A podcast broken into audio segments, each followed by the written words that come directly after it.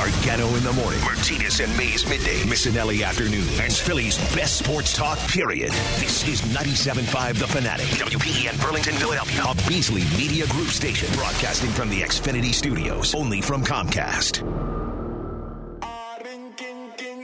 All right, I have a plea out there because I have to go three more hours, and if I can get just 80% of the performance that I got from Pat Egan, who's producing this show in the first hour, if I can cut and paste that over the next three, then I'll walk away a happy man. But that can't happen if he's distracted by the guys doing construction on 17th and Market.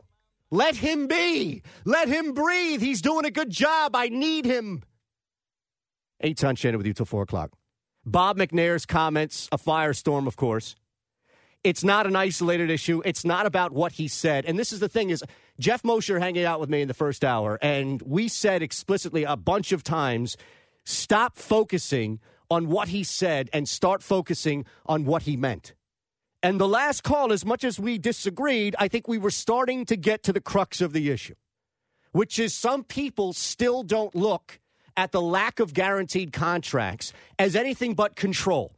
And that is the door that opens up, which is control. Then you can look at anything that follows under that tree of control. If it's just economic, if it's something bigger, if it's more of a reflection about color relations in this country, whatever socioeconomic relations in the, whatever it may be, it starts and ends for me with control, not fear of injury which you can get around via insurance and other protections that you can have established in a CBA. Personally, I would think, based on my limited experiences with it, it's more about control here.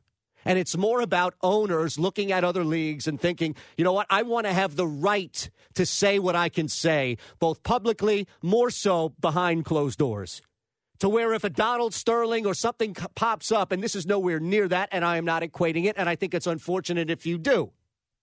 But if something similar like that pops up, it's a lot easier to withstand because no matter what, at the end of the day, these guys work for me. And that's what Bob McNair was saying in that meeting. That's what Daniel Snyder was saying in that meeting.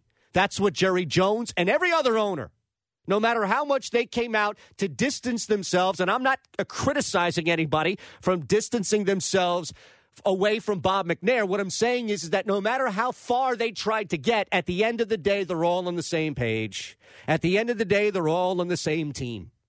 You can make that argument for what's going on in D.C., but that's another story for another station. Ryan is next up with eight times. It's funny, man. People just can't help themselves. What is it, Pat, that they can't help themselves? Is it like they need to get it? I, I'm I'm fascinated by that phenomenon. Is it something just like Twitter? What cracks me up is you like could just you, tweet you actually what you can. you actually think that's going to go over the air. Yeah, well, like that guy wasted what 10, 15 minutes on hold to say one comment that literally me, you, and him are the only people that heard. Yeah, that's exactly what happened. For what? So he can tell his buddies, "Hey, guess what? I'm going to be a bigot on a fanatic. Guess what? Just I did it. I, I was a bigot. Congratulations! I called the band on. I did it. Will is next up on the fanatic. Will, Hey, what's going on, guys? what's up, man? And uh, I'm trying to keep it light, lighthearted because it's a, it's a touchy topic. But um, I appreciate you guys for even tackling on this kind of stuff, man. You you guys are heroes. You're so courageous, and uh, most people nowadays, don't matter what the color is, they don't. Really, a lot of people get uncomfortable with these subjects, man. I, and I appreciate and respect y'all guys for that. Well, listen, uh, it's just about having a conversation. And I, I think even in this medium, it's difficult, Will, because I may disagree. I may. What we really need to happen, and I've talked about this before. I'll give you plenty of time. I'm sorry. This is just me in my head. But No what problem. we what we really need to do, and I would love to do this, is to find a community center, to find a place of worship, a non-denominational for that night, and bring in as many people who disagree with each other, so that we can sit down and that we can just talk. Because that's the only way that even something like this is really going to get fixed. But, you know, we have the opportunity, you, I, and others, to explore this platform. That's why we do it. Exactly, and and I mean, it got to start somewhere. And uh, and if you don't even want to talk about it, then to me it's like, then you have some hidden things inside that you don't want to deal with. And to me, that that that's that's that hurts that hurts the process more than people just trying to harm the process. You, you understand? I Um, yeah. Just So a little background with me. I'm 33, African American. Um, I, I, would consider myself well-rounded and diverse. Um, I have a lot of friends, all different diversity. I went to school, went to college, went to different, you know, genre of people, different ethnic groups, all kinds of stuff. And um, what I realized, my thing as African American, uh, as a younger guy, we hear a lot of stories about, well, you know, you haven't been through slavery, you know, you're free, as you say, and then they see these athletes, these guys are privileged, these guys, why are they complaining? And then I say to them, well, so you agree that there's a such thing called privilege. You can agree that someone can be privileged. So when I then when we say the word, you know, I hate to use the term, but white privilege or whatever privilege, you know, bourgeois, whatever mm-hmm. you want to call it, when we speak about those terminology and privilege, no one sees that. Oh, uh, no, it's not privilege. It's equal playing ground. There's, you know, so so people already have biases and, and, and fallacies that when they come to a conversation. So that's kind of hard to have conversations with people when they already have a solid, you know, ground foundation. Just as much as I was raised African American, I was raised conscious. I know my history. There's people, white people, who've been raised to feel as though they're superior. And my thing is, I don't blame them. I don't hate a person for how they were raised. I don't hate a person because he was raised that way. He was raised to hate. I understand. But we have to find a way to communicate. And my thing is this we have to deal with the truth. And the truth is that I know I have white friends, we can have these conversations because we have honesty. Listen, uh, Will, man, I grew up, I never had too many black friends. You know, I didn't know how to even interact with black people. I can respect that. Do you know why? Here's my, now we can communicate. Well, here's my thing. Well, I'm African American. I have been around white people. And so now we have, I have a different perspective, a better perspective than he does, and he's sitting and willing to listen because he's interested because he cares. Eh, yeah, now, I, I understand that. how you do that. No, I don't know how you get someone to care. Sorry. No, no, no. You're you're right. Well, I listen. That's a great phone call, and I, I appreciate you sharing your own personal experiences. I, and to answer your question about getting people to care, it's something that I've been struggling with for years, and it's beyond me being on the radio. It's when something is important enough for me to bring up. I didn't bring up Bob McNair's comments because of what he said. I brought up Bob McNair's comments because it's more about the deeper issue that's impacting me. And it's it could be Sunday mornings with Lauren on Fox 29, which we bring up social issues that intertwine with sports. It can be on the radio here with you. It can be out and about Friday, Saturday night, whatever it may be. But I care more about why Colin Kaepernick – started his protest. I care more about that than the surface conversations that have been happening ever since, both on Twitter and in real life.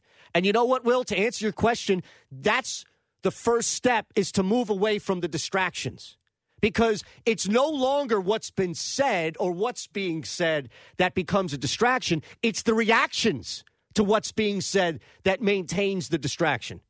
So you can look at what happened initially in Colin Cap. Look at where we went. We went from an argument where one guy was against what he was seeing on Facebook Live and other videos of citizens being shot and ultimately killed by police. So Colin Kaepernick has an issue. Colin Kaepernick expressed that issue. And this is not about Colin Kaepernick, this is setting something up. And now we have gotten to the point in which we are so far removed from the issue that caused the man to then act that we would focus on Jemele Hill, that we would focus on Donald Trump, that we would focus on Bob McNair. And it's either a distraction or a movement that's been co opted. But either way, either way you look at it, something has been derailed. So we can't have long form, long winded conversations about the origins because we are so far removed from the origin. We are so far removed from what caused this discussion, from what caused this controversy in the first place.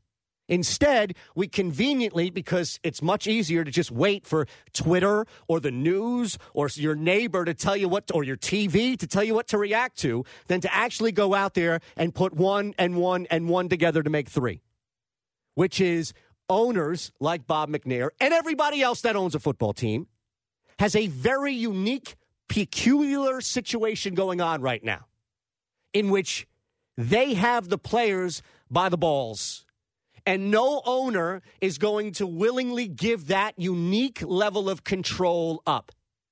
And you know what?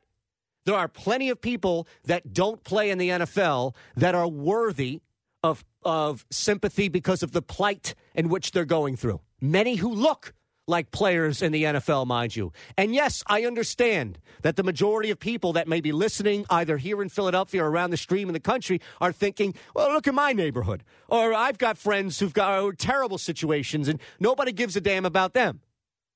The reality is, is again, you can't untie the knot by going in this ball of knots by just ripping it out from the center.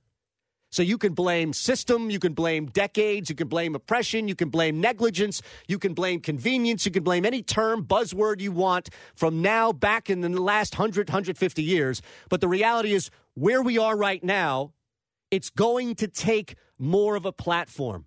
It's going to take somebody who has a following. And it's not just to speak up, but to take a risk. But to take a risk.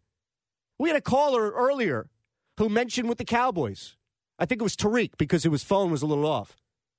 And he was talking about what would have happened if Dak Prescott, if Ezekiel Elliott, if Dez Bryant knelt after that mandate which from Jerry Jones, ain't nobody kneeling on my team.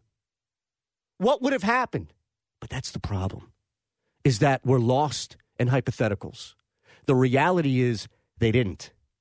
The reality is, is it's either Oikos coming calling, it's they know who they work for, or it's a situation where they don't want to step out of line. But bottom line is it has to do with control. Jerry Jones is in control. LeBron James is in control. You see the difference? Ramsey next up with Eytan Shander in the Fanatic. Ramsey. Hey, what's up, man? How you doing, bro? Good, buddy. You? Oh, hey, real quick, man. First, uh, first time listening to the show.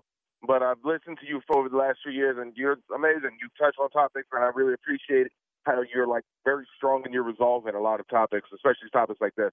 I uh, just wanted to give you that real fast. Thank but, you, uh, man. Well, listen, let me just say this. I bring it up so that people like you and others can talk about it and hopefully get your voice out and it can be heard.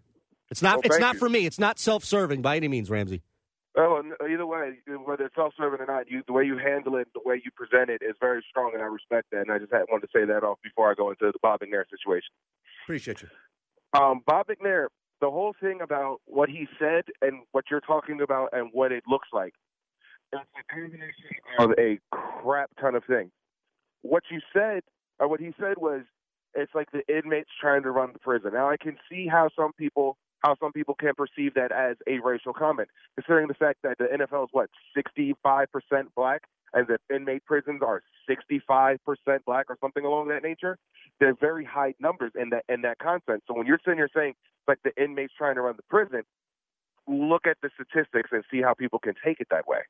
But then at the same time, like you said, it's not about what he said. It's a, it's it's about his actions behind it. His actions of not wanting to relinquish power. Right. At the end of the day, you really have to take a look at both sides of the coin. He said he said something to a bunch of players who majority of the league is African American. And speaking as an African as an African Latino, um, we if I heard something like that from somebody who's supposed to be my boss, I feel some type of way. I Right. personally feel uh, I feel attacked on my racial standpoint, but then at the same time, I again have I feel attacked because of the fact that now you're telling me you own me.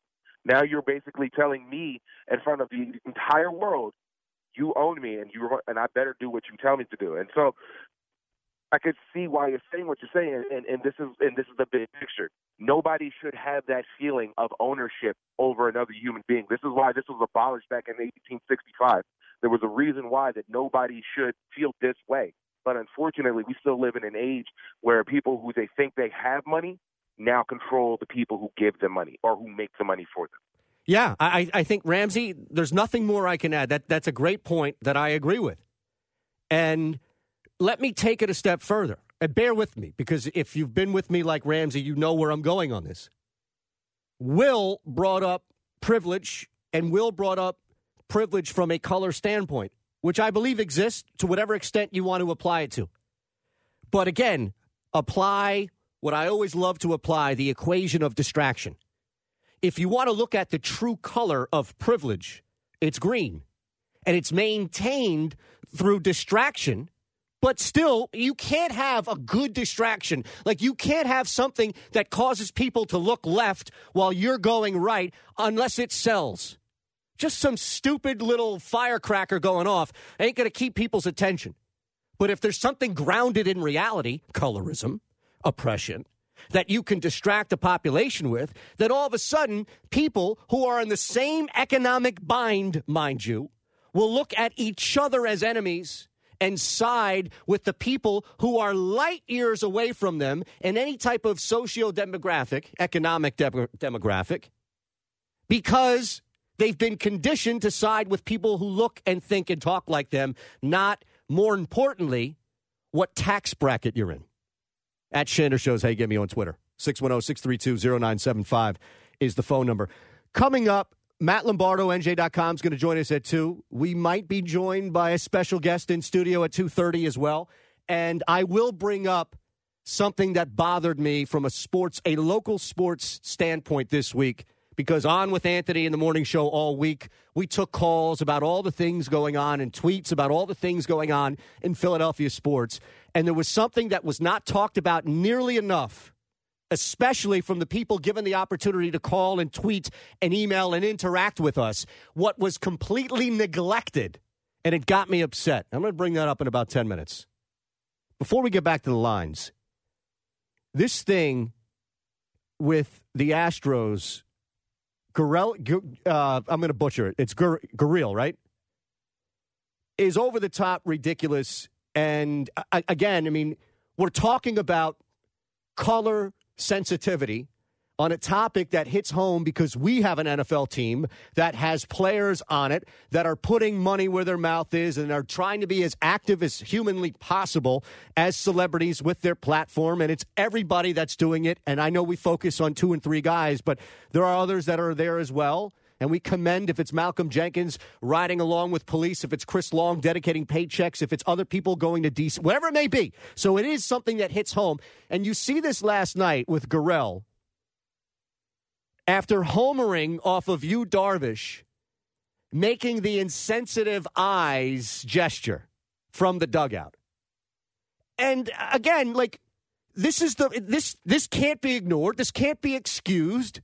This can't be brushed under because it's not a typical old white guy like Bob McNair doing something. We have to be at a point in our society where offense is universal more so than picking and choosing. So if you want to establish and get others to listen that your plight and other plights are worthy of discussion, then you have to be open in having that with others as well.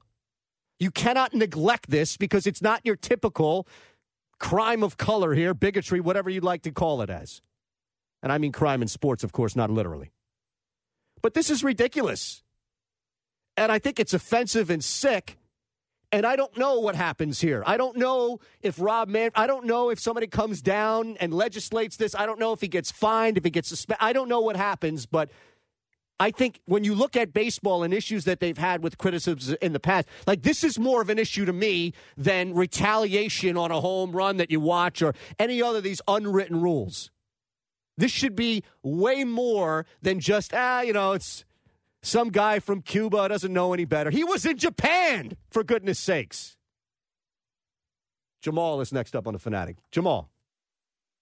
Gentlemen, how are you? We're all right. Yeah, I'm, I'm, I'm, I'm getting to the point now where I'm, I'm extremely frustrated just based upon uh, some of the callers that are calling in, trying to be more so disrespectful to what the topics are and what they really stand for. Um, and one of the things I appreciate is, is, is the way that your, your guys' station is set up to where you have a delay. I'm not going to repeat what that gentleman said, and I appreciate you guys cutting them off. I think you know what I'm talking about. But Absolutely. long story short, um, with the situation with Bob McNair, it's not just based upon a, a racial aspect um, or as far as an ethnicity. Um, like you said, it's more so from an owner and the way the league is set up, trying to be more so controlling. It's one of the most dangerous sports that we know of. So for you not to have a guaranteed aspect of financial for them to take care of themselves and their family, um, that's a disgrace, for one, for the most part. The other thing, uh, the gentleman said that um, he, he, he, he commends Chris Long for putting his money where his mouth is, uh, but not necessarily Malcolm Jenkins. well, Malcolm Jenkins does a lot outside. Wait, did he say that? Did he? I I missed that. If he said not Yeah. necessarily Malcolm Jenkins. Yeah, yeah. He, he said he commends Chris Long because Chris Long gave up his paycheck, but he said because uh, Malcolm Jenkins puts up puts up his fist but doesn't necessarily put up the money. Malcolm Jenkins. I, does I, a mi- you know what? Pardon me, Jamal, because I missed that, and I would have been all over that. No problem. No problem. No problem. Well. I apologize to anybody else who might have thought that I let it slide because I honestly did not hear that part. Understandable, not a problem. Hey, listen, you guys do enough, so I appreciate you apologizing, but everybody knows the respect you have overall, just for everybody. So I appreciate it. But with that being said, um, I appreciate the, the, the, the platform that the NFL players have. My thing is, unfortunately, I think by the way society is, there's not too much that's going to change based on what's going on. I appreciate what they're doing. It brings a lot of um, issues to the light. But with that being said, I'm, a, I'm, I'm, I'm extremely religious, and it has to change from within. From one, the day you're born and how your family raises you, the generation. My family raised me the right way. I, I, I, two years ago, I was at a gas station, and about three uh, Caucasian gentlemen rode past in a car and called me the N word and thought it was funny. That's not funny. I'm not gonna. I'm not. I'm not gonna drive past me and my buddies and, and call a Caucasian person out of their name. I was raised the right way. Let's get it together. Let's do better. Understand what's going on in the society and get yourselves right. Powerful. Jamal, thank you. I appreciate it. 610 632 0975. We'll keep it going. More of this conversation. I'll also tell you what really upset me from a Philadelphia sports standpoint this past week. But you're getting powerful testimony right there. And for those who called up earlier, there were a couple who were serious, a lot who couldn't handle a serious conversation and just tried to make jokes they thought were funny, the majority of us not. I don't know how you can argue with a testimony like that and understand that there are people who feel that way based off experience. You don't lose any of your own manhood. You don't lose any of your own citizenship. You don't lose any of your own adulthood by, at the very least, recognizing that. Eytan Shander till four on the Fanatic.